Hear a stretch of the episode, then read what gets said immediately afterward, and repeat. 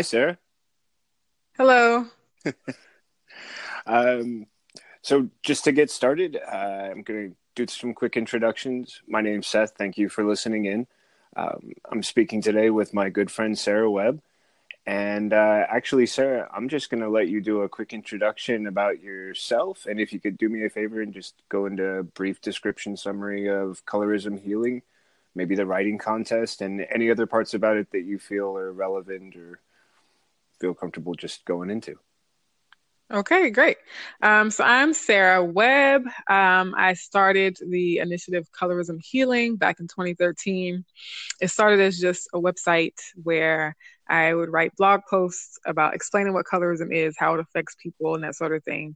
And then over time, I realized that people kind of needed a platform where they could share their own stories. So it wasn't just me writing blog posts, but bringing other voices into the conversation, people who had their own um, experiences or opinions to share. And so I started a writing contest in 2014. Um, and over the years, I've gotten close to a thousand submissions from people in different countries, people of different ages, different ethnic groups, people who speak different languages. Um, so a very diverse group of people who have all been affected by the issue of colorism or have family members who've been affected by it. Um, so it's been really um, good to hear that um, the, the, diverse stories from people. And then in 2017, I started putting those in books so that there was um, a way for people to access um, the collection of those stories that people have submitted over time. Um, and for anyone who's listening who might not know what colorism is, colorism is a system of discrimination or bias um, based on how light or dark someone's skin tone is in comparison to people of the same race. So even though people might have the same race, their skin complexions might vary widely based on how light or dark they are.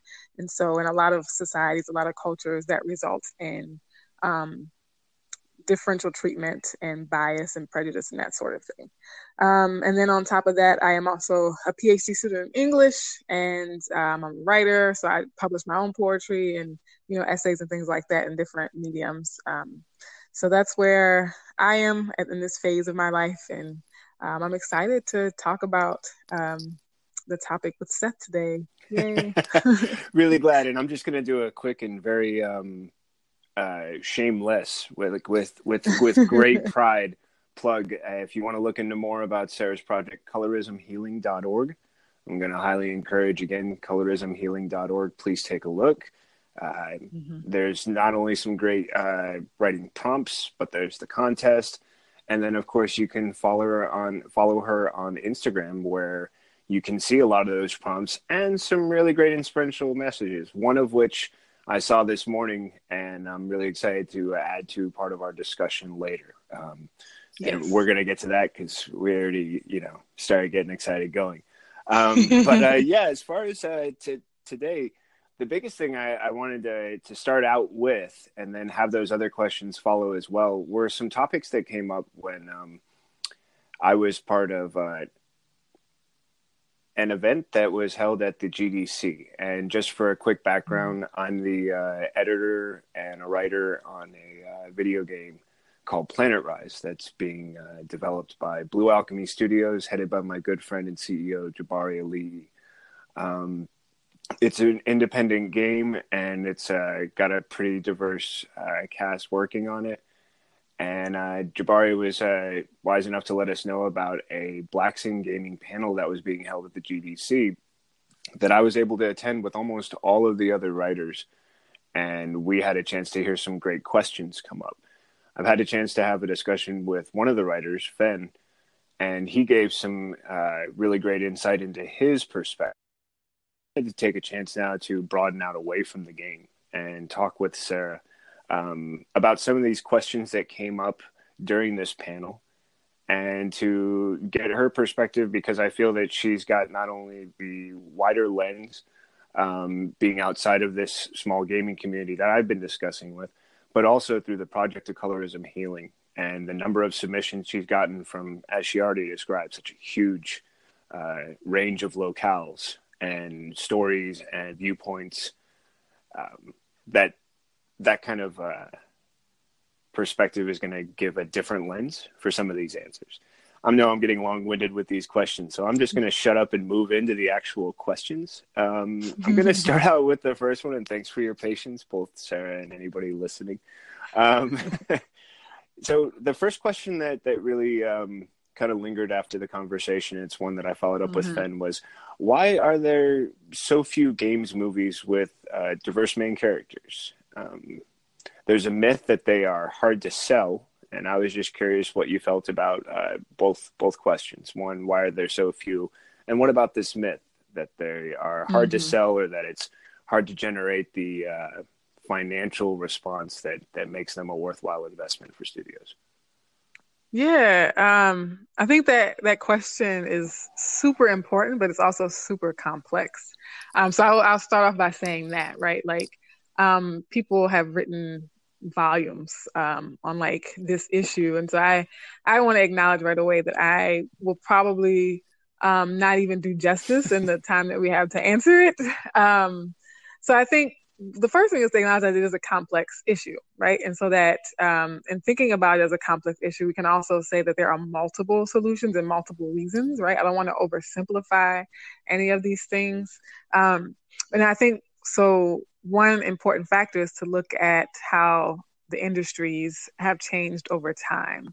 And um, I think there might have been more truth to that philosophy that it's harder to sell movies or games or products um, that feature people of color or other minorities that might have actually been true at some at one point in our history as a nation right mm-hmm. um, even for the simple fact that um, in the jim crow south for example um, you had white only movie theaters right so if you're legally excluding uh, entire masses of people from going to the movies, then it makes sense to say, well, we're going to make movies for people who can actually go and see films, you know? Right.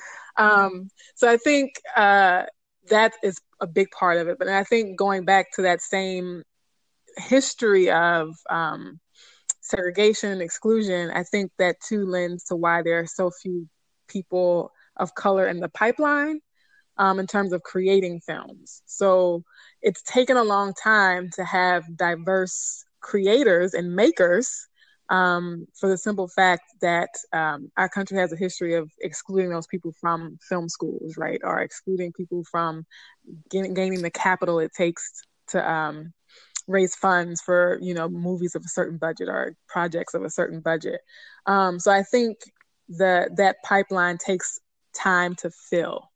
Um, and so over time, we will see as more diverse people become gatekeepers and become creators, um, that the pipeline will fill up with more diversity. Um, but I also think uh, that with uh, greater access, we see that it's not just um, diverse audiences that like diversity, right? So right. very homogenous, um, you know, mainstream, you know, white white middle class America. They have also responded really well to diverse um, representations in media, whether it be on TV, whether it be in Hollywood box office, whether it be in gaming and that sort of thing, um, sports, athletics, everything. Um, because I think at the end of the day, a lot of people appreciate a good story. They appreciate well done characters. Um, they appreciate um, great cinematography, right? They appreciate an interesting plot line. Um, so that, I mean, that's my initial response to that. Um, I'm curious to see if you uh, agree or disagree or like have a, a piece to add to that. Um, but in terms of like why there's a lack of diversity in representation, I think it goes back to the, a lack of diversity in people who are creating these things. And then the myth about things not selling though it might have been true at one point, um, it's been proven wrong time and time again as history has progressed. Agreed. Uh, and there's one, thank you. Uh, I think you pointed out a couple of things. One, by starting out that it's a complex question. And one of the mm-hmm. things that I feel is going to add to creating um, a complete answer is by asking as many people as I can as part of this discussion in the hopes yeah. that everyone will have a chance to overlap each other in their answers to uh, mm-hmm. go over what others have discussed and maybe add viewpoints that I mean, we're all going to get excited when we're talking. And that's why when you're writing things down, you have the blessing of going back and editing and rewriting and rewriting because you can catch those mm-hmm. things that you wanted to say, but in the passionate moment, you were talking about an idea that kind of narrowed your focus and you know that there right. are other things you always want to talk about but in the moment mm-hmm. do you have the chance to cover all of them and in such a complex right. question of course things will be missed so one I'm, I'm looking forward to the different answers that will overlap and provide that completeness to the to the answer that wide range that sort of make sure that these gaps that sometimes can occur are are covered and addressed mm-hmm. um, and that they're avoided uh, from from existing or uh, sticking yeah. around in any way. But also, um, I think you are, you know, pointing out some really great things that are, are, are fun to talk about right now. The, one, the idea of how do you build up the pipeline um, mm-hmm. that that it takes time.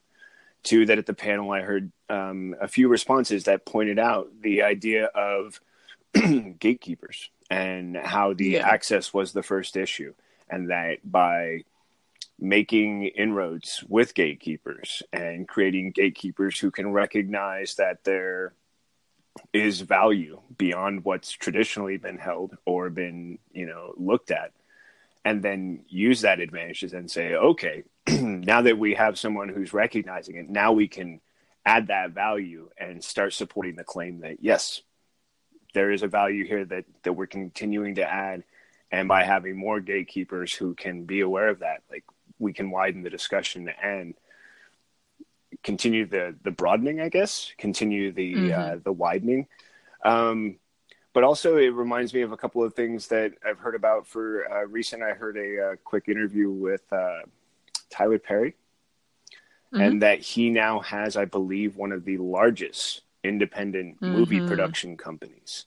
Like that, yeah. that he, that the, I think it was the host of like Jimmy Kimmel or somebody was like, I, am serious. I was driving by your your and they said, "Oh yeah, that's the Tyler Perry Studios." And he was like, "I think you're bigger than WB. I think you're bigger than Warner, but I can't tell." He's like, "We're up there." But he he pointed to this idea that he felt that if you know if there was a lack of access through the current models, then mm-hmm. create a model that defines access um, differently, right. and that also creates avenues of access that should be completely open and now that mm-hmm. they are, all of these projects that have been sort of looking for that opportunity are being told, okay, time to step up, give us your best work because we're the people that'll make it happen for you.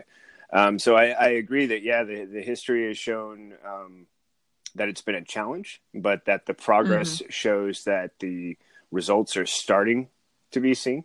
Um, yeah. And actually, when I was talking with Fenn, it was great because he mentioned, uh, and we got into a little bit of the sort of a momentum over the past maybe five or ten years leading up to the recent like sort of uh, big leaps with Get Out or mm-hmm. Black Panther. Mm-hmm. Both of yeah. which, you know, addressed huge audience grabs in two very different mm-hmm. genres, but also had kind of a crossover appeal. I mean, we're talking about one's a horror movie, suspense right. thriller, and the other one is an action comic book movie. And yet both, right. you know, really just well, I, would like to hear what you say about how they, what changes you saw both of those films doing. Hmm. Um. So yeah, I think what what you said is that the one change that both of them um, brought about is we can no longer um, use the excuse of oh minority leads or uh, majority minority casting uh, doesn't appeal to broad swaths of the public, you know, either nationally or internationally, right? So I think that is one major um, accomplishment of both of those films is that they they bust that myth, right? That the modern public um, worldwide and also domestically in the US um, is actually open to that. And we've also had TV shows that have done similar things, you know, like um, Scandal and the whole Shondaland, Shonda Rhimes, uh, um, you know, success on television has also shown that, you know, so in multiple mediums, um, we have fairly relatively recent uh, productions that have proven um, that things have indeed changed and that the public is um, ready for diversity. Um, and I think also they have allowed uh, so the the success of all those movies and all those shows the people who were part of those projects i think have because of the success of those projects they have been able to go on and do other things right so the the main characters the actors the writers who are part of all those super successful projects, they can then and go become their own gatekeepers, right? And so they can start their own projects. They can um, open up doors and have access to other people. So when a show that features um, minority writers, minority actors, minority directors um, does really, really well, then it enables those people to continue to make projects in the future. And so I think that kind of opens up the pipeline even more. Because um, if any of those projects had been a terrible failure, you know, have like had like bombed massively, then um, it might have we might have taken a few steps back in terms of that progress, right? So fortunately, um, the work was well done, and people uh, received it well, so that um, it multiplies the opportunities. So, yeah, um, and I th- I think you really you know you brought in some other ideas, and one that was in my head while I was listening to you, and then then you went and said it, which was new gatekeepers, mm-hmm. and mm-hmm. by creating this new um, I almost want to say generation, but it's not even really mm. generation, but this new this new cast because you've got people right. that are part of those projects who that maybe this is in their first five years in the business and others who are saying, well, 25 years later, it's starting to pay off. But mm-hmm. no mm-hmm. matter what, that that access now and also that recognition of this is someone who in this role has proven success and now can continue right. to do so with others on right. new projects and thus, you know, continue the uh, I keep coming back to momentum, and I know I'm going to find a better mm-hmm. word as we go. But it seems to be one of the ones. It's it's like a wave. You know, you just feel like yeah. it's steady. It's not like it's rushing, crashing, but it's just continuing, and it, it feels yeah. like it's not not stopping anytime soon, which is part of the fun. Because mm-hmm. now you're like, okay, well, where's this going? You know, what's what's yes, next on the yeah, horizon? I agree, and I actually I actually think momentum is a fitting word. So you're doing okay. you're doing okay. well with that word. I yeah. appreciate it.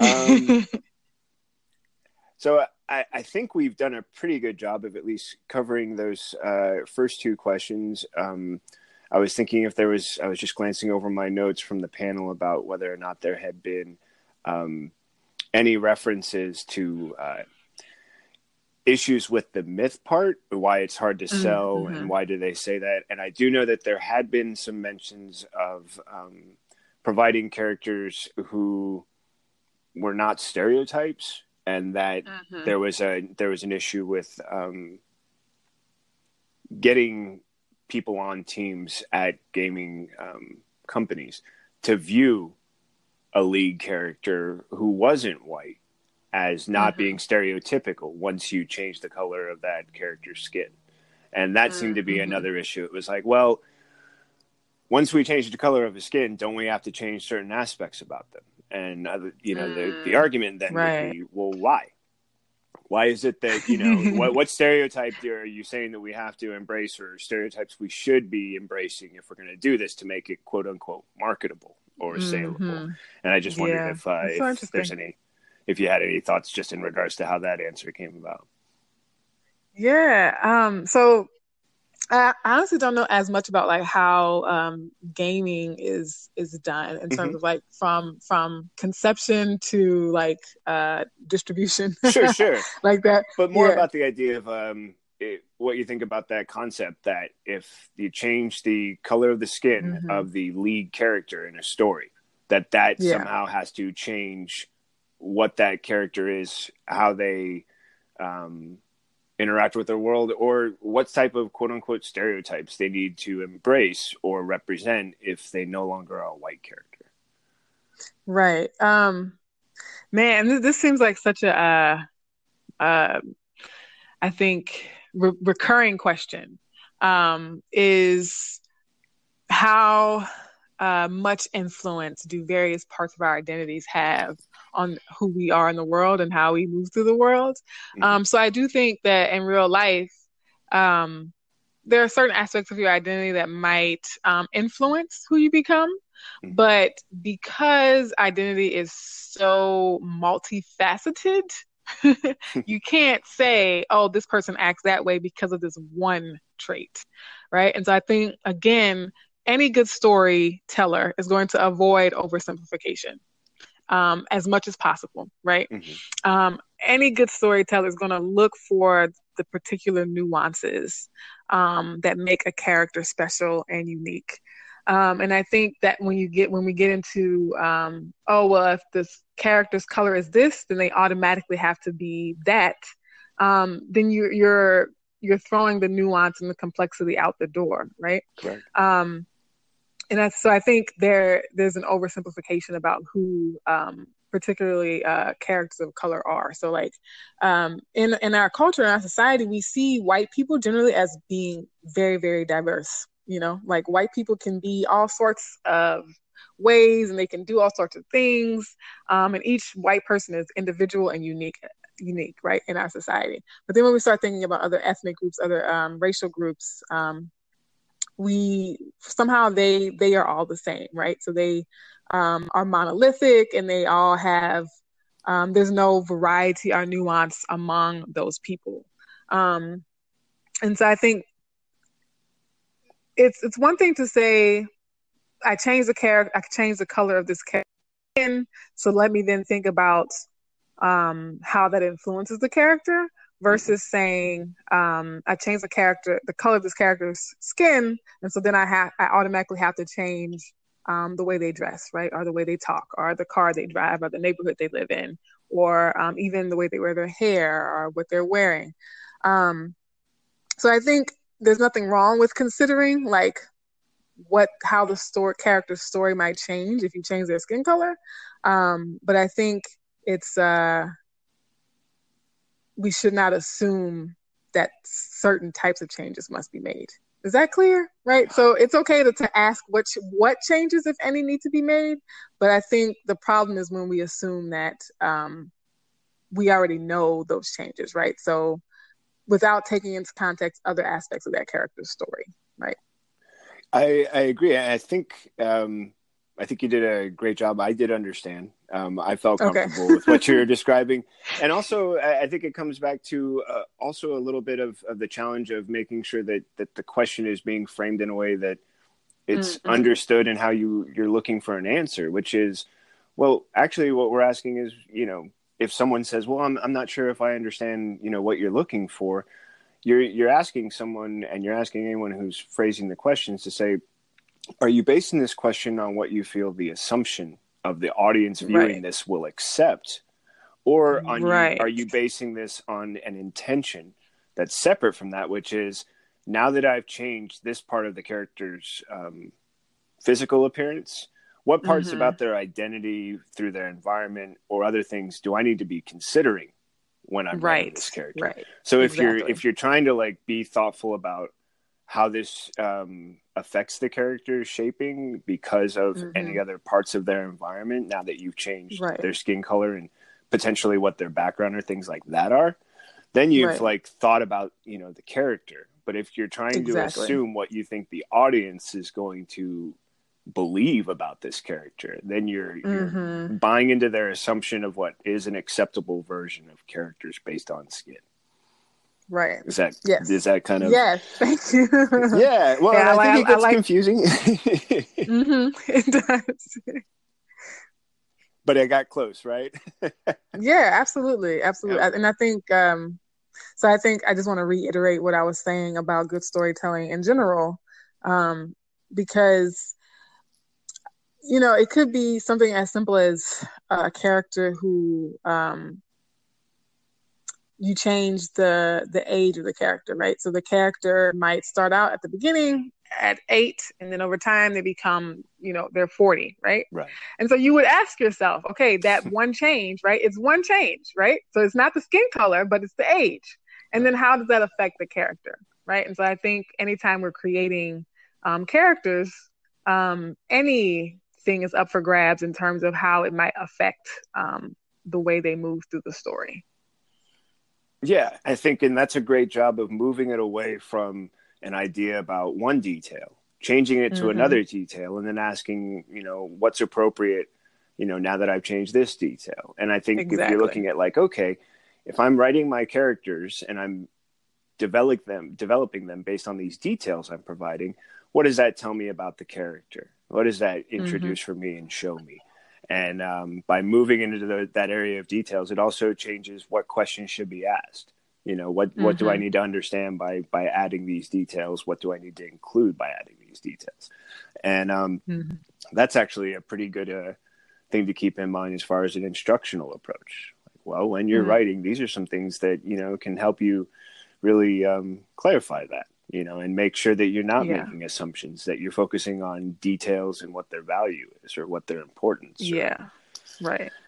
Yeah, and actually, I think um, that that does a nice uh, provides an opportunity to then move into I think what is a positive side of this question, which is mm-hmm. um, what do you see are the values of a story that crosses all borders?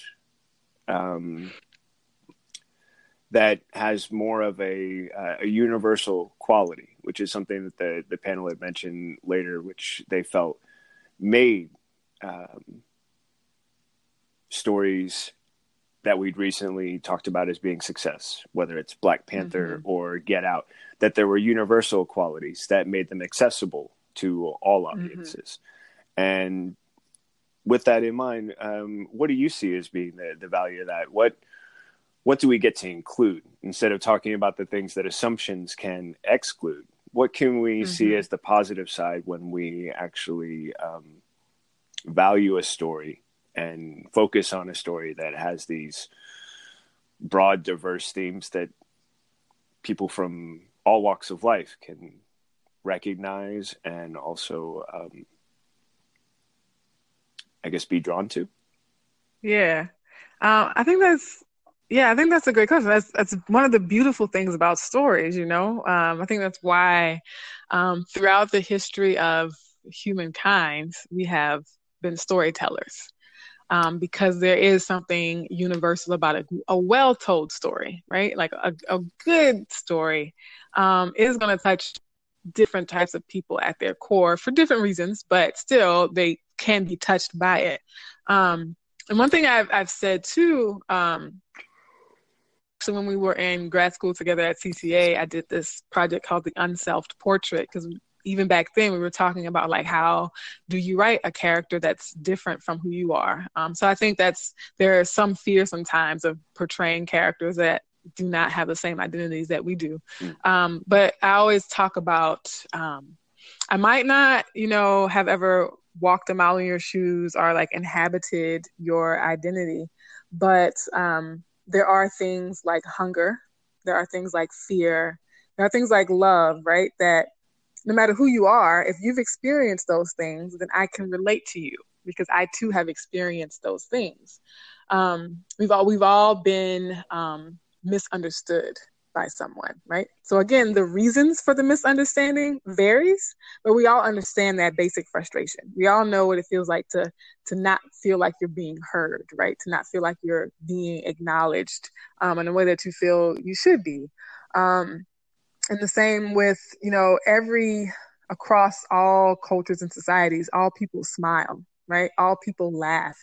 Um, and so I think the value of having um, of practicing you know the, the, paying attention to details and paying attention to um, individual particular characters is that um, once you remain if, if you stay true to to the, portraying the character in their fullness right um, then you'll find that all types of people can connect um, with that humanity, right? And I think that's at the end of the day is recognizing the humanity in all people. Um, and I think that's that's the connecting thread is that all of humanity can relate to um, loss or grief or happiness or joy or you know the feeling of um, accomplishment, right? Um, and so I think that's stories like um, Black Panther, Get Out, even you know A Wrinkle in Time, um, which is you know, not comic book related, but it's still a fantasy sci-fi film and has a very diverse cast. You know, um, I think they they all portray those universal human qualities and experiences. Okay, um, it's interesting that you brought up Wrinkle in Time as well because uh, the uh, the writer I was speaking with last time, Fen, he actually mm-hmm. um, that was one that he felt um, we had been talking about the ideas and the challenges of um, trying to represent and when trying to represent that there's always that risk of falling short. And he even mentioned mm-hmm. that when we started on this game together, he said, "Yeah, yeah. I, I, I wondered about us having three um, lead characters who were all black, and whether or not that was something that that we were going to, you know, fulfill the promise of. Like, how can we make mm-hmm. sure that we're successful in that?" And I, right. I, just followed up and I said, Well, have you ever seen examples where it didn't really fall? He's like, Well, because I've seen examples where it didn't work. And I said, Well, can you point to any? He goes, Well, I don't want to throw anything under the bus, but he's like, There were moments in Wrinkle in Time where he felt it, it didn't live up to, uh, to what he was hoping for. That he felt mm-hmm. that there were moments when there was like a, a lack of awareness in the, uh, the lens of the director or the the people shaping the story that for certain mm-hmm. lines that mm-hmm. were delivered um, he pointed to i haven't seen the movie yet um, yeah i have you seen the movie yes i have okay so he references a scene and maybe you can help me out with it there's a scene yeah. where he says that um, that there's a character who's played by um, oh, that girl from like she's from Sweet Home Alabama, and she's got um, Reese Witherspoon. Yes, that she yeah. arrives on a scene and walks in and makes a mention to the mom, and uh, something about wow, you've done a really great job of of uh, keeping the darkness out. Yeah. Do you remember this? Can you can you describe the the scene at all as you remember it? Uh, yeah, where, where she comes um, in and what, what what was said, and then I can try and follow because I haven't seen the movie yet, and I don't want to yeah try and describe um, a scene so, I don't know. yeah, no. So the um the family's at home, um, and it's a it's a multiracial family. So um, and the the father who is a white um, scientist, and the mother is a African American scientist, or I think she's supposed to be her character is supposed to be an African American scientist. Um, the the father has disappeared, and so this is a couple of years, several years later, um, and the so the family's at home, the mom, the daughter, and then the son who was adopted, the younger brother. He has been in contact with these um, beings from the universe, and so the first being to appear in the story is Reese Witherspoon's character, mm. um, who's you know a white woman. She's, she she has red hair in the film, I believe. Um, so she she comes in at the invite of the the this the brother, the little brother, um, and so she uh, mentions you've done a good job of keeping the darkness out. Um, and I think in the film there is the juxtaposition between dark and light as forces for um, good and evil in the world. And so that's the scene as I remember it. Understood. Yeah, I think the 2 mm-hmm. points that raised issue that he felt um, fell short, and that also changed the uh, the, the tone of the film for him. Where one presenting light and dark because he feels that right. um, given just the way uh, the historical lens has been that when you're casting things in those two uh, opposing forces of light and dark mm-hmm. that you can the already binary. start to yeah that you can start to lose um, a lot of uh, the viewers who feel like well you're you're making distinctions about who I am as the person viewing this, uh, mm-hmm. based simply on light and dark, but also that yeah. he felt that in that moment in that scene, that the way that Reese Witherspoon says the phrase "kept out the darkness," that there's a moment where it appears as if she's looking at the daughter. Mm-hmm. And that that sort of lack of awareness by the director, that that that yeah. sense of discomfort that he felt during that moment, was something that he thinks uh, and was speaking with others was aware that they had shared as well and yeah. felt that that was one of those moments where he said wow they could have really lived up to more in that moment but mm. it, it, seemed like it had it had fallen short or that there was uh, something had been taken away from it because of how that scene was yeah. portrayed and played out um, yeah i um so i read i read that scene and I read the film in general um, a little differently. So, hmm, um, for one, and I'm sorry, this so spoiler alert. um, so one of the things about about Reese Witherspoon's character is that, um, and so the director is Ava DuVernay. Mm-hmm. Just for people who don't know, one of the things about Reese Witherspoon's character is that she's the only, she's one of the only two um, white characters that are, that go on this journey, right? Right. Um, so there's the the father is white. There's um, a peer who's a, a, a white boy, and then Reese Witherspoon, one of the the three female beings from the universe, is also a white character. Um, and so Reese Witherspoon's character, I think I thought it was fitting that she was the white one because she was the most skeptical of the daughter's um, abilities, are most she was the most critical of the daughter, um, and I actually saw it as um, reflective, so to speak. Um, and, and that the, the director was almost calling attention to the way that this white character was uh, what do you call it? Under not believing in this person's potential.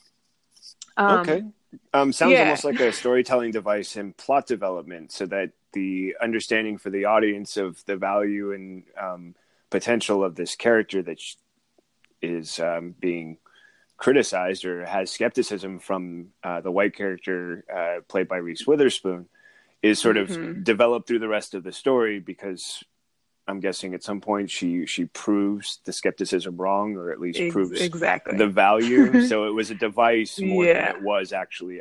That's interesting. Okay. Yeah. So and um, so and so at the end there's this uh this uh, moment of irony where Reese Witherspoon says, "Well, I knew she could do it all along," and then everyone looks at her and like rolls their eyes and is like, "No, you were her biggest critic," you know. Right. So I think it's kind of a joke, between not not a joke, but like a almost a, a understanding relief. that the yeah at that moment. But I think there's an understanding between the storyteller, the narrator, and the audience. And that Reese Witherspoon's character is not self aware enough to see herself but that okay. the writer and the audience can see her. that makes sense. It it completely makes sense, and actually, that's really fun for me because I've almost finished editing uh, the the um, conversation I had with Fenn, and I'll have mm-hmm. that up mm-hmm. soon. So that'll be one that um, hopefully you'll get a chance to listen to uh, and hear what yeah. he had to say. Just to, but now hopefully once, and I'm still getting more comfortable with editing these things, but I'll have yours done in the next day or two and when that goes up, I'll be curious to hear what he has to say after he's had a chance to listen to your viewpoint. You uh-huh. know, and it's fun for yeah. me because I haven't seen it. So I'm kind of mm. like, mm-hmm. oh yeah, oh, and now I'm talking to you and going, oh, oh, okay. Yeah. well, now I've got two different ways to view this, and when I see it, I'm going to have both of those things in mind, which for mm-hmm. me is part of the fun, I think, and that's that's why I'm going to uh, value the fact that I've had you know two of these great conversations so far and, and the others that I'm looking forward to. Um, and just so you know, and for anybody who's listening, this won't be the only time I'll be talking with Sarah. My, my goal is to have conversations with the other writers. And then I want to yeah. have a conversation with our CEO, Jabari. And then I want to have Jabari and Sarah on a conversation with me because yeah. I want to take yeah. some of these answers we've been getting talk about what they are and maybe go into some depth. So um, just just be prepared to hear more hopefully more of Sarah than me, but I will be part of it because I'm going to be the one like, come on, Sarah, I really want to hear yeah. you, what you have to say about this stuff. So, but I that's think, the really fun so part. Sorry. I think in terms of like storytelling, I think it's it's interesting for people who are listening who have or have not seen the film, like to to revisit that scene and ask yourself, okay, what does it mean if this was an oversight on the part of the director? Okay, and then ask yourself, what does it mean if this was intentional by the director? Okay, so same scene. Like right. nothing in the scene changes. The only thing that changes is was it an accident? Was it an oversight? Was it um, just by accident? And then same scene, and it changes if I did this on purpose. This was an intention, and there's there's something that I'm signaling intentionally by directing the scene the way I did, right? So I think and that again like you talked about like in terms of like education and like a like a teaching tool like even just that exercise. Of like watching films and saying okay if that choice was an intentional choice what does it mean versus if that choice was merely an oversight or an accident on the part of the creators?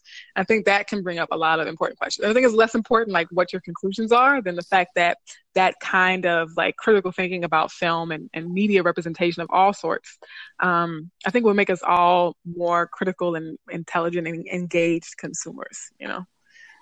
I, I do actually, and I think it's kind of fun because uh, you mentioned the word intention a couple of times, and I think that comes back mm-hmm. to that idea we were talking earlier about: is it about intention or assumption? And mm-hmm. if it's if it's the one, you're, you're going to see that there's going to be a development. And if it's about the other, then it's just going to show what you already know to be um, the assumption side, which is ah, Mm-hmm. stereotype and lack of development and rote, you know, staid character, you know, cutting. Yeah. Um, and that that what we were, you know, what we were talking about now is an opportunity to ask that question when looking at this scene, and then afterwards, okay, Mhm. what do you say? You know, what what's going Yeah. on here? Is it assumption? Is it intention? And and then let's go from there. So, huh? I, I don't know if you realized it, but you just created another question for us to talk about on, on that follow up with uh, Yumi and Jabari. So, uh, Ah, awesome. yeah, that's that's the other. Uh, well, I feel like that was a, a really good, uh, not addressing, but a really good discussion that that covered. I feel the majority of the answer on um, the the value of a story that crosses all borders. Um, Mhm. I think it moves well into the next question that I wanted to go to, which is uh, what are your thoughts on creating a spectrum and not just an individual to avoid uh, needing to, well, actually, to avoid in any way pigeonholing uh, the story or the character intentionally Mhm. or through assumption or accident, but also um, the thing that we had mentioned at the beginning of the cast, which is that Sarah made a great post for uh, colorism healing about um, something that falls into my world, which is I'm a huge comic book, just um, Uh-huh. shameless comic book person. yeah. And I, while I've been enjoying some of the shows that have been released by uh, networks like the CW, I've had conversations with my neighbor um, who uh, he's really into gaming. Uh, he's a he's a black man about my age, maybe a little bit older than me.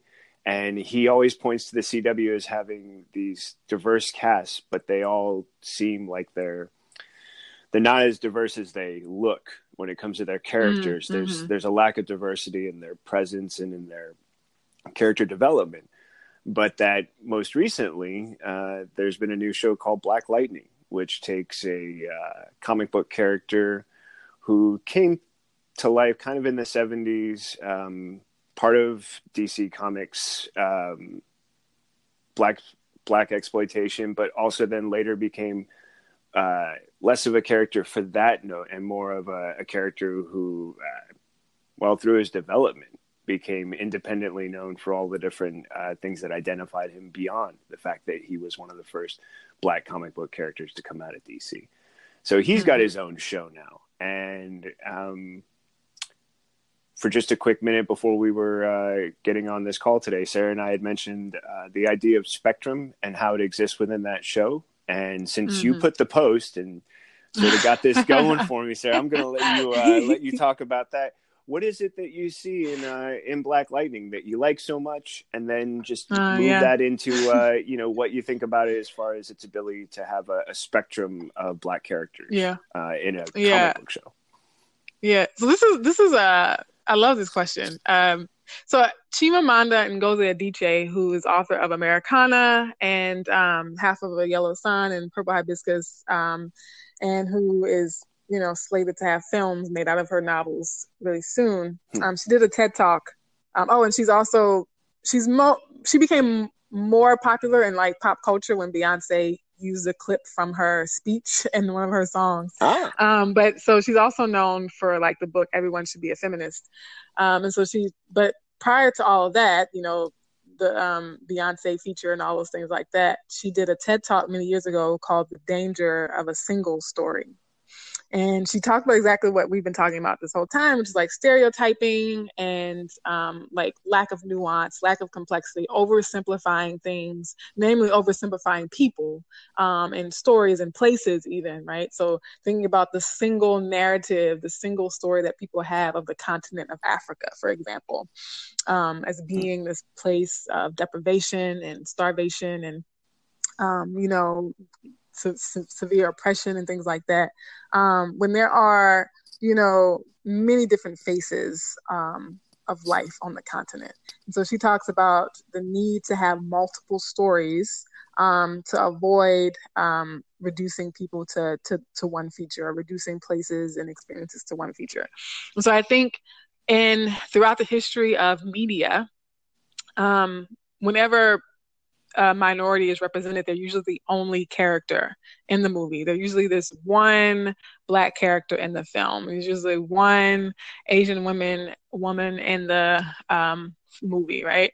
Um, and so they, because there's only one reference, there's only one point of reference, then a lot of times um, that becomes that kind of stands in as another stereotype. It's just another way of stereotyping them. And so I think there, in terms of like the spectrum and the range, um, I think one, it's important to have multiple people of color. For example, if we're talking about Black people, I think it's important to have more than just one Black person in a story or a TV show or a movie. Um, but I also think it's important to have multiple movies about Black people, right? And multiple TV shows about Black people. Um, so the reason why um, I was so impressed with Black Lightning when I first started watching it um, is that a there are lots of Black characters, um, which is which you know because I'm in my you know early to mid 30s, and so that was unusual for me growing up. For most of my life, it was really unusual to have a show um, especially you know on a mainstream network that had multiple black characters, especially multiple central black characters, so main characters that are black. Um, and so watching um, Black Lightning, I was like, wow, okay, so there are so many characters. And I also make this comment too about you know the movie Black Panther. Um, and then the thing about those black characters in Black Lightning is that they they look different, right? So they have different appearances in terms of their physical appearance. Um, and more importantly, though, they they think differently.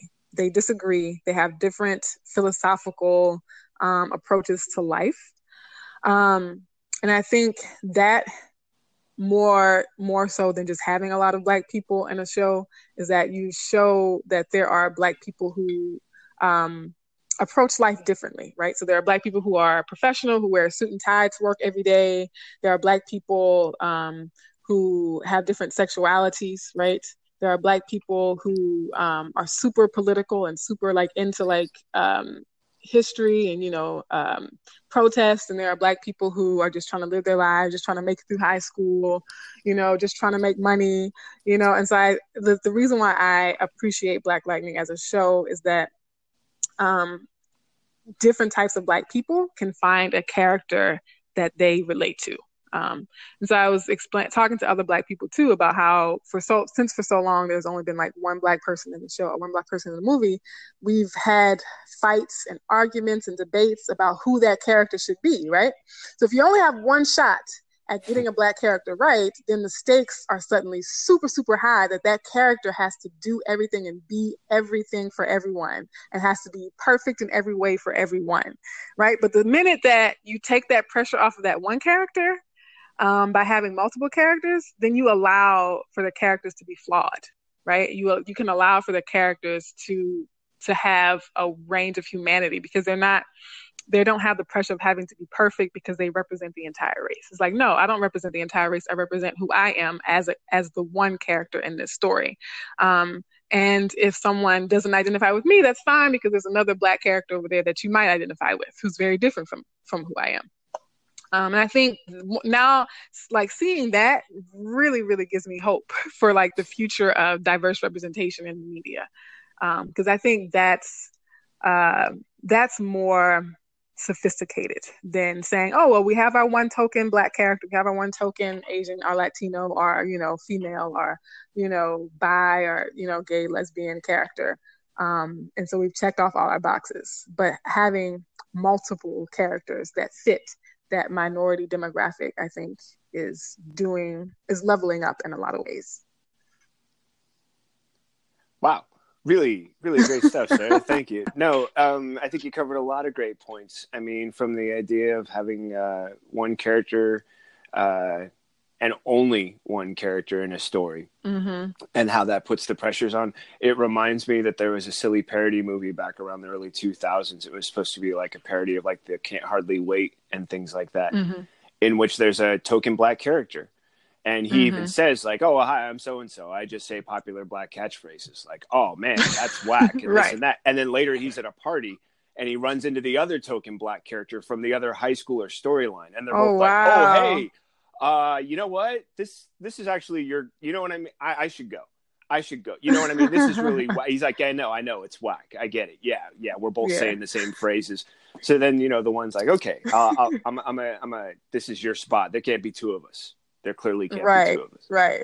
Um, and so not only does it bring up that sort of like uh, comedic part, but it, it, it, then makes me just sort of like glance really quickly um, at the idea of you know what you said about taking the pressure off, and how mm-hmm. when I think about um, well, actually, let me complete that thought. Taking the pressure off allows for the character to have flaws. It doesn't have to be mm-hmm. a perfect character. And one of the mm-hmm. first things that I remember that made me smile about Black Panther was he was flawed. Uh, in fact, mm-hmm. his first interaction with his sister, who is much more tech savvy and logical and strategic than he is, is when mm-hmm. he goes, mm-hmm. she says, Yeah, I made you a new suit. And he goes, Why? Suit works great. and she goes, Brother, how many times have I told you? Just because yeah. something works well one time doesn't mean it can't be improved to work better and better. And immediately right. you see that, okay, so he's not some like, I know everything hero He's, yes. you know, he's he's young, he's learning, he's taken on a new mantle. He's actually carrying two mantles, which is part of the challenge mm-hmm. of the mm-hmm. story. Um, but that he's flawed, and that these are flaws that we need to pay attention to because clearly, if yeah. his sister sees them as weaknesses and areas where he can, you know, be harmed or where they can get in his way, then so can his enemies if they're if they're trying mm-hmm. to harm him. So by making him also flawed, I think it, it, leads to that opportunity then to have him required to have a wide cast of support. Because if he has mm-hmm. these flaws, he's going to need someone with strengths in those areas to help him, which means he's going right. to need a community. And yeah, I think that by doing that, yeah, you've you've not only strengthened the story by strengthening the cast mm-hmm. of characters, but you've strengthened the character through their weaknesses by showing that they mm-hmm. have to mm-hmm. overcome these things that they it's not their perfection that makes them a desirable character to watch and, and to uh, right uh, engage exactly. with but it's about their flaws that connects them to us because mm-hmm. there's no way we're perfect and when we see ourselves reflected in that way which i think goes yeah. to something you had said just a little bit ago as well which is the idea of reflection um, and i think mm-hmm. that's a really important thing as well so all the points that i'm just praising about your answers um, I am realizing one thing that this is like about a 52 minute recording. So I'm just going to take yes. about two minutes to pause, check all of my okay. tech, make sure batteries are, you know, square and everything. And then in about two more mm-hmm. minutes, I'll give you another connect call and we'll go over a few more of the remaining questions. Sound good? Sounds good. Okay. Yep. Thanks, Sarah. I'll be talking to you in a second. All right. All right.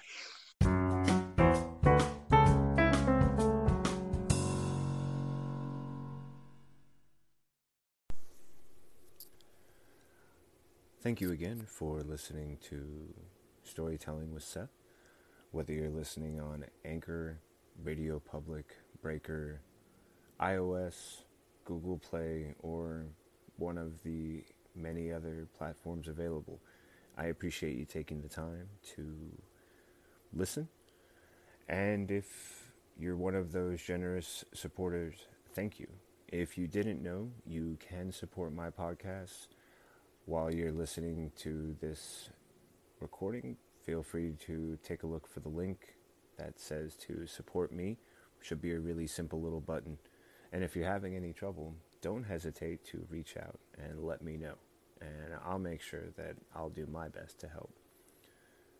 But your listening, your continued support is what makes these podcasts possible. And I couldn't do it without you.